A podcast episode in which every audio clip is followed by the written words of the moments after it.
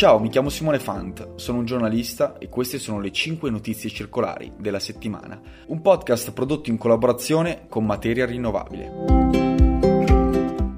Mercoledì 14 settembre il Parlamento europeo ha approvato in via definitiva la revisione della direttiva sulle energie rinnovabili. Con 418 deputati favorevoli, l'Assemblea ha scelto di aumentare il 45% la quota di fonti alternative nel consumo finale di energia entro il 2030. Prima la quota era fissata al 32. Il focus speciale di questa direttiva punta sul settore dei trasporti, il teleriscaldamento e il raffreddamento degli edifici.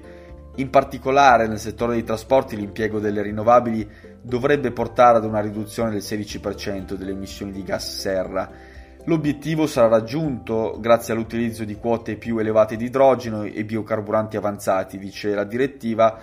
Eh, a proposito di biocarburanti, però, ne avevamo parlato anche settimana scorsa, citando il pezzo di Giorgio Caldor uscito su materia rinnovabile, eh, che menzionava appunto la richiesta da parte di alcune ONG come Oxfam e Transport Environment di porre fine all'uso di colture alimentari per la produzione di energia. Eh, la richiesta non è stata accolta dal Parlamento europeo e quindi le attuali norme sui biocombustibili restano in vigore.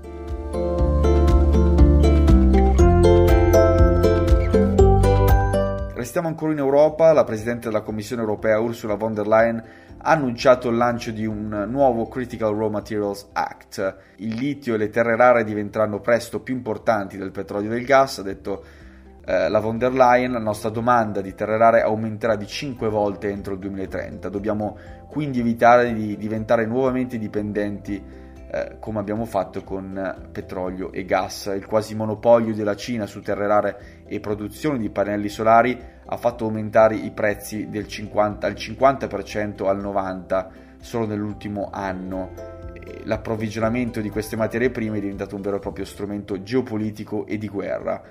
In questa legge sulle materie prime critiche l'Europa punta a creare una rete di agenzie nazionali con capacità di monitoraggio per consentire quindi all'industria di prevenire i rischi di interruzione della supply chain o appunto aumenti di questi prezzi, speculazione e carenze. Restano un po' sullo sfondo il tema del riciclo e del riuso delle materie prime poiché gli Stati membri attualmente interpretano le disposizioni relative ai flussi di rifiuti in modo diverso e questo sicuramente sarà un tema spinoso e su cui la Commissione e Bruxelles dovrà, dovranno ragionare.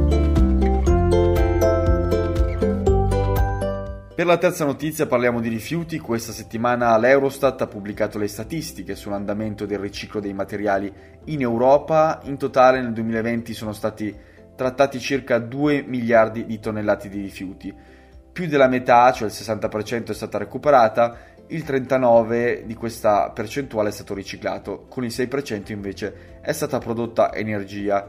Del 40% dei rifiuti totali non trattati, il 31% è finito in discarica, l'1% incenerito senza recupero di energia e l'8% smaltito in altro modo. Per quanto riguarda i singoli paesi, l'Italia è di gran lunga la nazione più virtuosa, con un tasso di riciclo dell'83%, secondo Belgio con 74%, seguono Slovacchia e Lettonia, entrambi con il 64%, male la Romania che butta in discarica il 93% dei rifiuti e ne ricicla solo il 5%.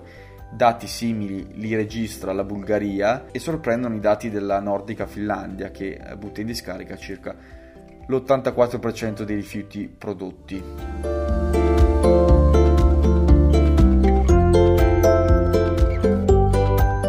È stata una settimana intensa a Bruxelles, infatti in commissione non si è parlato solo di materie prime critiche con il Critical Raw Materials Act, ma la commissione ha anche adottato nuove norme sulla sicurezza dei materiali e degli oggetti in plastica riciclata, destinati poi a venire a contatto con i prodotti alimentari. Il regolamento consentirà il rilascio di autorizzazioni individuali per oltre 200 processi di riciclo meccanico del PET, il che aiuterà l'industria a raggiungere l'obiettivo del 25% di plastica riciclata per le bottiglie PET entro il 2025. Un'altra novità riguarda la creazione di un registro pubblico dei processi di riciclo, dei riciclatori e degli impianti che garantirà un maggiore livello di trasparenza.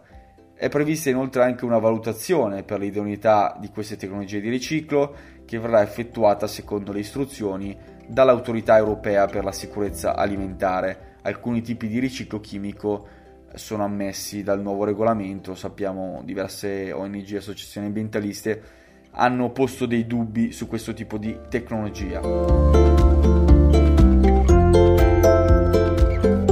Concludiamo con una notizia che invece arriva dalla Germania. Eh, il governo tedesco lunedì ha dichiarato che non invierà scorie nucleari a un deposito svizzero pianificato vicino al confine tra Germania e appunto Svizzera. Berlino, che aveva già criticato la proposta di costruire un deposito di scorie nucleari così vicino al confine, ha avvertito tramite eh, una nota del Ministero dell'Ambiente che il sito non sarebbe accolto con favore dalle comunità della parte tedesca che vivono vicino al confine, che sono particolarmente preoccupate per la questione dell'approvvigionamento di acqua potabile.